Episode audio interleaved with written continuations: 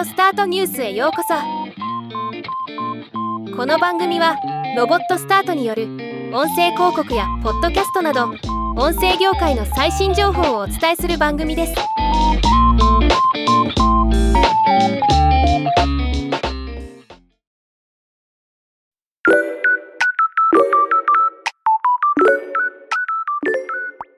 AI 音声合成開発の11ラボが AI スピーチクラスファイヤーを発表しました。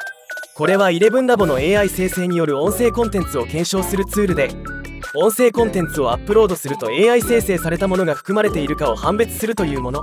今回はこのツールの紹介をしていきます。11ラボは元パランティアのマティス・タニシェフスキ CEO と元 Google のピョートル・ラブコウスキー CTO が共同創業したロンドンの AI スタートアップ。人工知能と深層学習を使用した自然な音声合成エンジンを開発し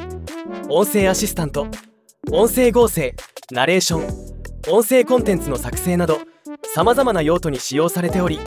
現在ユーザー数は100万人を超えているとのこと。2023年6月20日に1900万ドル規模のシリーズ A ラウンドの資金調達も発表しており今勢いのある音声合成企業の一つとなっています。そして11ラボのサービスが悪用され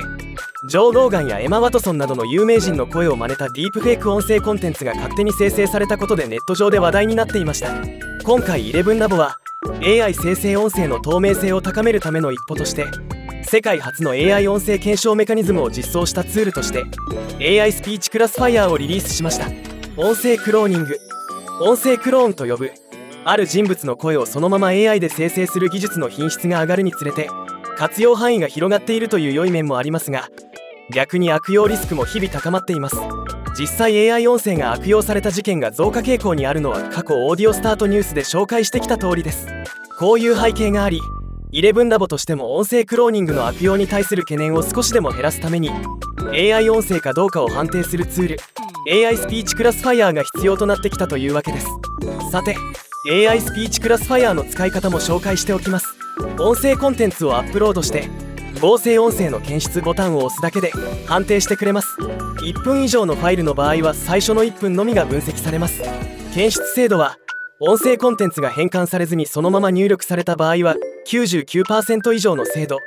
コーデックやリバーブなどの変換を行った場合でも90%以上の精度で検出できるとのこと。精度はコンテンツに後処理が施されるほど低下し BGM などオーディオトラックが追加されている場合も低下するとのこと。現在は11ラボの生成した音声のみを検出しますが今後他社のプラットフォームで生成された AI 音声も検出できるようにする予定であるといいます。そうなるとこのツールの活用は広がりそうです。ではまた。